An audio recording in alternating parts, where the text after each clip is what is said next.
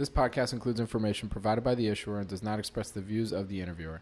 This podcast may also include forward looking statements by the issuer that involve certain risks and uncertainties to its business. Because forward looking statements are subject to risks and uncertainties, the issuer's actual results could differ from those indicated in this podcast.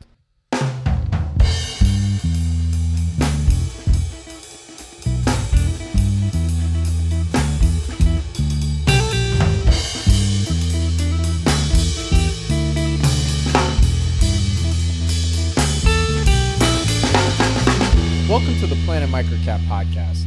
I'm your host, Robert Kraft, and thank you all so much for the support and for tuning in. You can follow Planet Microcap on Twitter at Bobby K Kraft. That's B O B B Y K K R A F T. And you are listening to episode 76. If you have any questions or comments, please feel free to tweet at me or shoot me an email at rkraft at snnwire.com. And when you do get a chance, if you like what you hear, please rate and review Planet Microcap on iTunes. It really helps provide feedback for me and spread the microcap message. For this episode of the Planet Microcap podcast, I caught up with Chris Lahiji, president of LD Micro. Every year, the microcap investing universe gathers together during the first week of December in Los Angeles to check in with portfolio companies, look for new opportunities, as well as commemorate, celebrate, and network. This year is Chris's 11th annual LD Micro main event, and I would consider the event an institution in our space. We always look forward to each and every year, and we will be there in person, so be sure to say hi. Because we are close to the end of 2018, I also wanted to get Chris's thoughts on 2018, trends he recognized, highlights, lowlights, and he even proposes some structural changes he thinks would incentivize more companies to go public, a common topic discussed for those covering the microcap space. Thank you again for tuning in to episode 76, and I would like to welcome back Chris Lahiji, president of LD Micro, to the program. Chris, welcome back to the Planet Microcap podcast. Thank you so much for having me. It's great to have you on. So, uh, to start, for those who may not know, you know what what is your background and and a little bit about LD Micro. Background is that I have been involved in one way or another with in microcap since 1996. Um, started out as an investor, then an analyst, and um, I my entire occupation essentially evolves around providing tools and and becoming a good resource for people who are investing in the smallest public companies today. So, so also, you know, again, for those who may not know, you know, tell what is LD Micro and LDMicro.com. You know, what what can an investor expect when they go onto your website?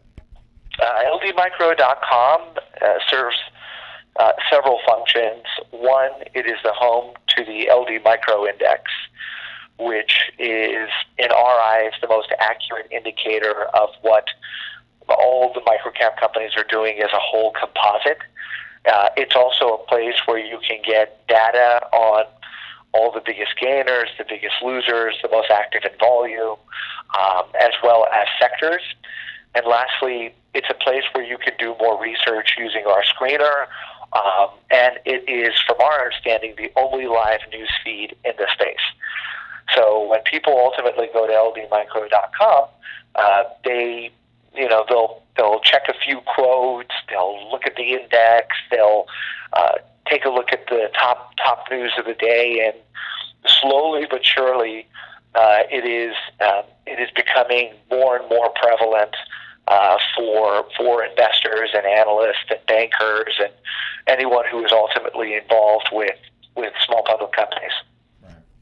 So then, you know, as as someone who's uh, following the space on a daily basis, just like us, you know, in your opinion, you know, what what do you what do you say has been uh, has been going on thus far in 2018 in the microcap space? You know, it's I I think that we have not, at least from from our end, seen as much interest in this category for for what feels like 10 or 11 years and uh, you essentially have two things going on. You have you have a lot of companies that have been kind of aggressive in their expansions, and they're raising money either privately or uh, through pipes and things of that nature. Uh, and then you have a large category of companies that have also said, you know what, you know, I, I think we've we've we've taken this as far as we could. Uh, we're looking to ultimately merge with another company, uh, get bought out, uh, or delist. So I think this interview that we're having today is is relatively timely uh, because last week, at least for us, I mean, there's really I don't know of any organization that basically kind of is is keeping data on this segment. So by default, we have to. But I can't remember any week in my life, at least until 1996, were five companies, four of which we owned personally, uh, five companies either merged or got bought out in a single week.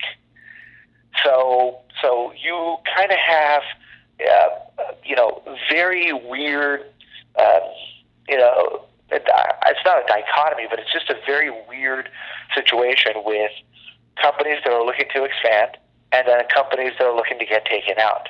Mm-hmm. And for anyone who has spent any time on the website, right now we essentially follow 12,000 microcaps in North America. Um, and a very small subset of them are what we call active or companies on the prowl. You know, they're going to events, they're looking to get coverage, things of that nature. Um, we there's a lot of dark space in this in this world, and what we've also found interesting is that companies that really haven't spoken to anyone in the last few years are now slowly kind of going on the grid, as we call it, and wanting to make a name for themselves. Mm-hmm. So, so it's it's uh, net net. It's been it's been positive, uh, but um, recently. Uh, you know, the index is down for the year because of a pretty rough October. Um, and guys are trying to just find their footing as to how they're going to set up for 19. Mm-hmm. Yeah, I, I was gonna say. I mean, like, what what are you seeing as as what is kind of the plan for 2019? Because it's really it's such a weird, interesting, and you know, I don't want to say one way or another type of time in our space because you know, there's always an opportunity if you if you've seen these things before, but you know, with all these mergers and, and acquisitions and you know all these different things happen you know it's it's almost like the last week was a microcosm of what's been going on the whole year you know i'm uh, what i i have a very specific game plan mm-hmm.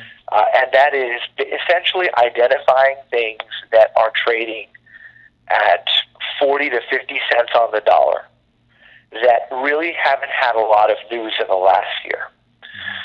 And I'll give you two examples of this. Intersections, INTX, which was bought out for about 145% premium, that ran the stock uh, had been down. You know, it opened up at 17 a few years ago, and it went all the way down to about $1.30. And then something like Inuvo, where the stock had actually absolutely been crushed, at one time, Inuvo was one of our one of my largest personal holdings. So you have this. My gut tells me that there are a lot of companies out there, like Inuvo, like Intersections, uh, that that are just kind of looking for another recourse, given that they don't feel like anyone is going to value the company for what they're actually worth. Uh, and now is essentially a pretty auspicious time to sell the company, given the fact that there is just so much money chasing so many things. Mm-hmm. My logic is that um, there's so much money sloshing around, sloshing around, that some of it is is finally ending up in microcap, mm-hmm. which is why you're seeing as many buyouts and mergers and things of that nature. So this is something that is very difficult to gauge naturally, mm-hmm. uh, but but I feel that there's enough companies out there that uh, are on nobody's radar screens that would make wonderful acquisitions for certain uh, certain companies. Mm-hmm. Um, one of our largest holdings right now that surprises a lot of people is Kodak. Mm-hmm. Um, and with Kodak, it was uh, if you told me 20 years ago that I would own as much Kodak as I did, I would tell you that I'm either, you know, a billionaire investor or Kodak is, you know, uh, a relatively inexpensive company to own. And the average market cap, uh, the average at least purchase price that we made for Kodak was roughly 130 million, you know, for the entire business. And Kodak is probably one of the most, um, you know, uh, one of the companies that is just, you know, there's really no coverage. Uh, everyone assumes that it's going to go bankrupt. Um, no one feels that there's a business. But if you look very carefully as to all the divisions that they own, if you if you look at the earnings report they had on Friday, um, if you if you kind of read the tea leaves and say, look, we're looking to sell this company, um, you know, or sell divisions of this company, they publicly announced this. You could very quickly see that the sum of the parts for Kodak are worth much more than whatever the stock is trading at today. Mm-hmm. So if I can own 100 Kodaks, I would because you know they've kind of disclosed that they're looking to unlock value. The company is significantly undervalued relative to its assets, uh, and they have their they have their debt under control. Mm-hmm. So so that's kind of you know that's kind of our focus. You know, it's like how many how many Kodaks can we find? Mm-hmm. Another name that I don't think gets really any love, uh, and I've been a long time shareholder of it, is a company called Dynatronics the ticker symbol is DYNT. Uh, and, you know, for full disclosure, we own it, uh, just like Kodak. And, uh, you know, they, they come to the event, our, our invitational in June. But Dynatronics, what makes this fascinating is that, again, the sum of the parts are worth much more than the whole. Uh, and they're and they're creating shareholder value. There's a new management team there that is that is active in, in kind of building a, a business, and the results are starting to showcase themselves. So, you know, it's I would much rather be early to the train station than late. So, and and also just to, for full clarification, do you are you still currently a shareholder in Intersections INTX and Inuvo INUV? Uh, I am a shareholder of INUV. I am not a shareholder in INTX at this moment. Got it. So, you know, another another thing that you've talked about on here a couple times, and, and we've we've brought up is this idea of you know new names coming into the space and you know it being uh, more companies going public as a microcap you know i mean one thing i think a lot of people always thought with you know uh, change in the guard for on, on and cutting of the red tape that you know more of that might happen you know i'd love to hear your update on where you think you know uh, things are going on that front uh, you know it's still i mean there's a lot of very intelligent people doing good things to to create a uh, a much more vibrant community for microcap. But I think a lot of it is still, um, you know, it's still kind of on hold, given how easy it is to raise the money as a private company. Mm-hmm. So as long as you kind of have that dynamic, mm-hmm. uh, you're gonna you're not going to see a lot of companies go public. Mm-hmm. And I also believe that on the regulatory side, it's still very strict I mean, if they showcase some leniency, tax credits, things of that nature, there's still no real massive catalyst to get anyone to go public. So until that happens, I mean, there's there's companies going public again, which is nice, but uh, for us to really have a halo effect, there still has to be structural changes that need to be made, in my opinion. Uh, but uh, the good news is there's been a few companies that have come public this year where you know, they're fantastic stories. Mm-hmm. You know, it'll be interesting to see which ones fully develop and which ones ultimately make money for shareholders. Mm-hmm.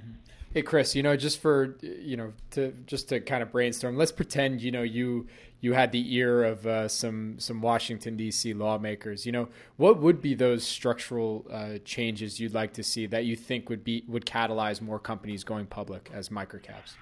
Of course, I'm biased. Of course, but I would I would basically structure something where you need you know in this case uh, just just less cost for going public. Just the entire process from accounting to auditing to legal to all that stuff. It should be it should be much easier.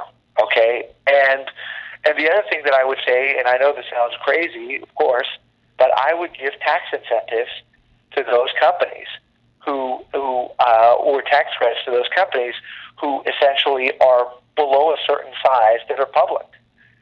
And I think that it, this basically allows public, uh, excuse me, this allows profitable companies that generate millions of dollars in revenue to have a new source or a new catalyst to go public because they will be paying less in taxes. Mm-hmm. But in tune, they will hopefully use some of that money or that savings to build even bigger companies. Mm-hmm. And then finally, which sounds really ridiculous, but there should be tax breaks for for small company investors as well. You know, if if you're willing to bet on the riskiest part of the market, I also feel that there should be a different tax rate for it. So in this case, you know, instead of 30 or 35 or whatever the number is, you would only be paying 10 to 15 uh, if the companies that you made money are less than 300 million, 400 million, 500 million, etc. I, I think. I mean, sorry, I cut you off. I was going to say. I mean, that would. Uh, man, I can only imagine. if that if that were to well, you wanted you wanted a big catalyst. This is as big as it gets. That, that, is. Yeah. I mean, what what is the what is the real cost? What is the real cost to the government for something like this? A couple billion dollars, but how much job creation would it have? How mm-hmm. much investment would flow in? Mm-hmm. You know, they'll be making money on other other. You know, it it sounds ridiculous, but it's it's still a relatively small segment mm-hmm. of the market. Mm-hmm. You know, so so it, it's it's possible to do something niche, mm-hmm. but uh, you know, if I had any dream uh, dream position on this, I would I would definitely have cheaper for companies to go public, more tax credits or tax incentives for those who invest. Also, I have to ask, you know, for 2018, you know, what's been I mean, we all know that cannabis has been nuts, and you know, earlier in the year was blockchain and, and whatnot. You know, so I'd love to reflect with you on that. You know, what what's what have you seen in terms of sectors that just were, you know, uh, that were interesting this year, not interesting, maybe didn't get as much love as they probably should have. You know, what what have you been seeing? Well, the one segment that's absolutely been on fire has been med tech, cancer testing, diagnostic testing.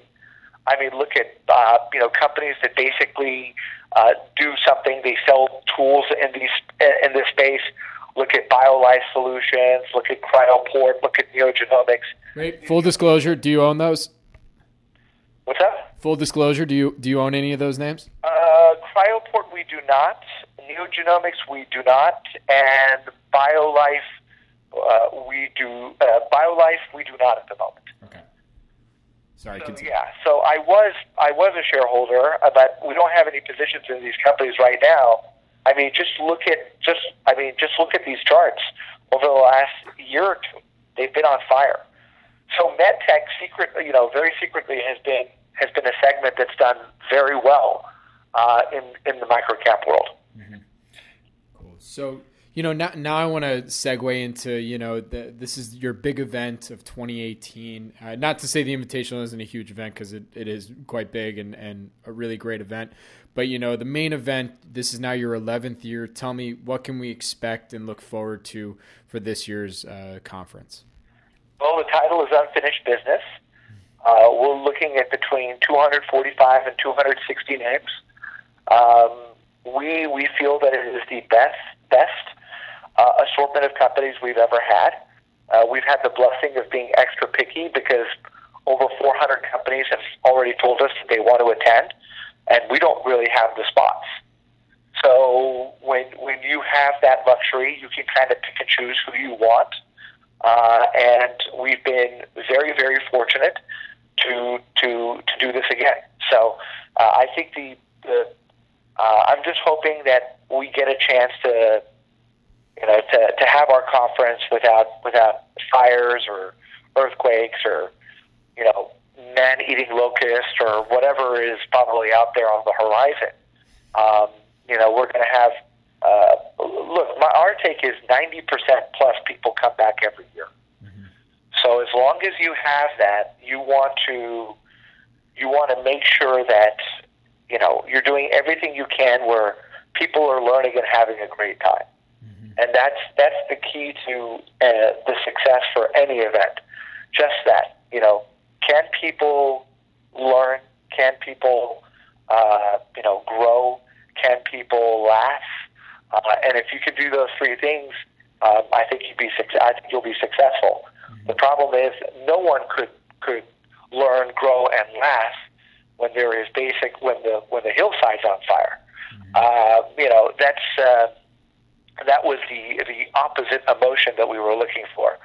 And uh, as far as I'm concerned, I think that this event sets investors and analysts and uh, sponsors.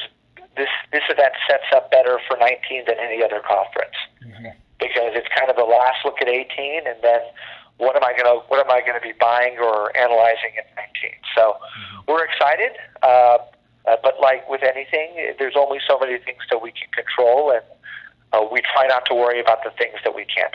Right. And just to quickly mention, you know, when it comes to you know not just the fires from last year, but also this year, you know, we we really our our thoughts and prayers. You know, if I can speak on behalf of you, Chris, you know uh, go out to everybody that has been affected by the Camp Fire and the Woolsey Fire.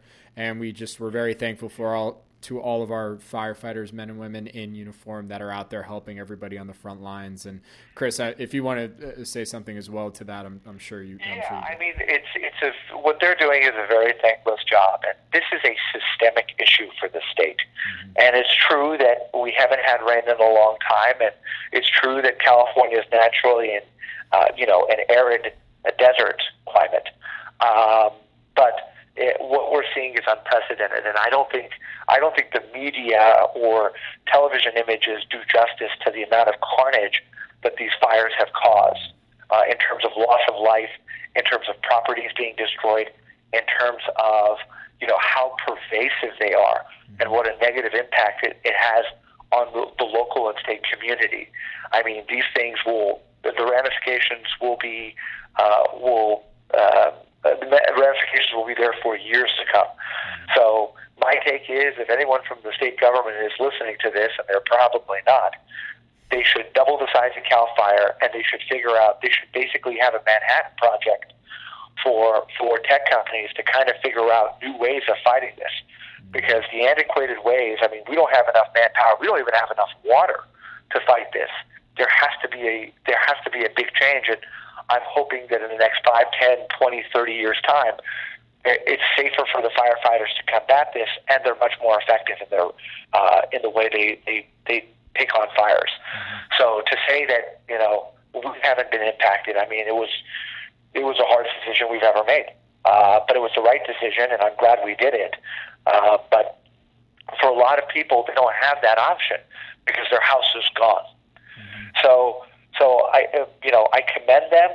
We we donated last year to uh, several organizations that fight fires. We'll donate this year. They need all the help they can get. Absolutely, and uh, and and and yeah, no, that that's a really good sentiment, and and th- and and behalf of everybody, of my audience, and everyone here, thank you for doing that. You know, and um, you know, we we hope to see a swift a swift end to everything very very shortly. Um, but but then it, but again, getting getting back to you know our interview here when it comes to microcap investing and our excitement for the main event, you know, I, I, I have one fun question that I, for you that I just I haven't asked you in a while, and I, I think you know this will bring a little bit more uh, a little bit of levity and and uh, you know, Chris. What, what, can you name, give us maybe one? you're you're famous for telling some great stories. You know, can, can you give us one a fun investing story that really helped shape your, your investing thesis over the years? Uh, one fun story. Uh, I can't remember the gentleman's name or the company. It was a gold company, and it was probably the most famous presentation ever given at LD Micro. The guy had five slides, and the first three were the same one. It basically started. We are a. It would have the company's name and it says the first slide is you know that that Reg A, Reg FD thing, that you know forward-looking statements, and then page two is we are a profitable gold mine, and then the other slide was I repeat, profitable gold mine, and then the last slide was like we make money legitimately, and then finally it's like any questions. Yeah. For whatever reason, that presentation was by far and away the most discussed 25 minutes anyone has ever had. And what's crazy is he had questions for for the other 20 some odd minutes. So you know, I should know the name. I should know the executive. They're out of, I believe, out of Salt Lake City, Utah. But I thought that was one of the more memorable moments where you don't really have to say much to get a lot of attention mm-hmm. uh, if you say the right things. Right. So I think that you know he touched he touched a nerve on people, and uh, it was wonderful to see. So uh, a positive nerve, if you will. By the way, I also have to ask, you know, in terms of, uh, I know you like to keep this a surprise sometimes, but do you have any panels or, or speakers or special keynotes coming in? Well, listen, we're, you know, you know, we're, we're honored that people typically copy all our panels for the rest of the year. So if they, we, we basically have set up panels and keynotes this year that if you copy, then you're nuts. So just, just there's one panel in particular that I'm not going to be discussing. It's actually on the agenda on ldmicro.com for the main event. But I think that may be the most controversial panel anyone has ever done in this business. So, so it's again, it's kind of kind of pushing the envelope. It's you know, I love I love our keynotes this year. Um, you know, uh, again, I can't really I can't really talk about it because I always keep it keep it private. But that's that's part of the fun of coming. You really don't know who to expect. All right, Chris. So then, for more information on LD Micro and to, to register, I, registration is still open, correct? Um, registration is you have to essentially ping us on the website mm-hmm. uh, and give us a good reason that, that we should consider you for admission. Mm-hmm. Um, just like most colleges in this country, the acceptance rate has gone down over the years because we only have a finite amount of space at the Luxe Sunset. So you know, it's the, the the thing is how can you how do you enhance the the community that we have or the community we've built? We're really kind of focusing on that. You mm-hmm. know, if a guy basically comes to us and says, "I have a lot of money and I make a lot of investments," there's a high probability that it, those are the only two things he's probably not getting it. Mm-hmm. So maybe other conferences, but not here. We have to kind of feel that, you know, every addition enhances the community so much more than just one person. And that's and everybody should go to ldmicro.com. Yes, ldmicro.com is still the site uh, until LD Micro, these fast-growing uh, Singaporean tech company, buys us out. Uh, so you know we're fortunate to have that domain name. I actually tried to buy LD.com, uh-huh. but the dude wanted seven figures, and I don't have seven figures to pay on it to pay a domain name. So you know, you're gonna you're gonna still have to type that LD micro. I know it's an extra second, but I think it's worth it. Well, Chris, man, thank, thanks again for joining me today. I'm very excited for the main event, and uh, as always, uh, really, really do appreciate you sharing your thoughts. My pleasure, and, and thank you again, and I appreciate everyone listening in today. Thank you. Thank you all for tuning in to the Planet Microcap podcast, and thank you, Chris, again for coming on to the program. You can access the podcast by going on to stocknewsnow.com under podcast, go to podbean.com and search Planet Microcap Podcast, or on iTunes and search Planet Microcap Podcast. Stay tuned for the next Planet Microcap podcast where we'll have our next guest to discuss all things microcap. If you have any questions or comments about the podcast, please send an email to info at snnwire.com. I'd love to hear from all of you. This podcast has been brought to you by SNN Incorporated, publishers of StockNewsNow.com, the official microcap news source, and the Microcap Review magazine. I'm your host, Robert Kraft, and thank you again for joining me on the Planet Microcap podcast. Have a great week, everyone.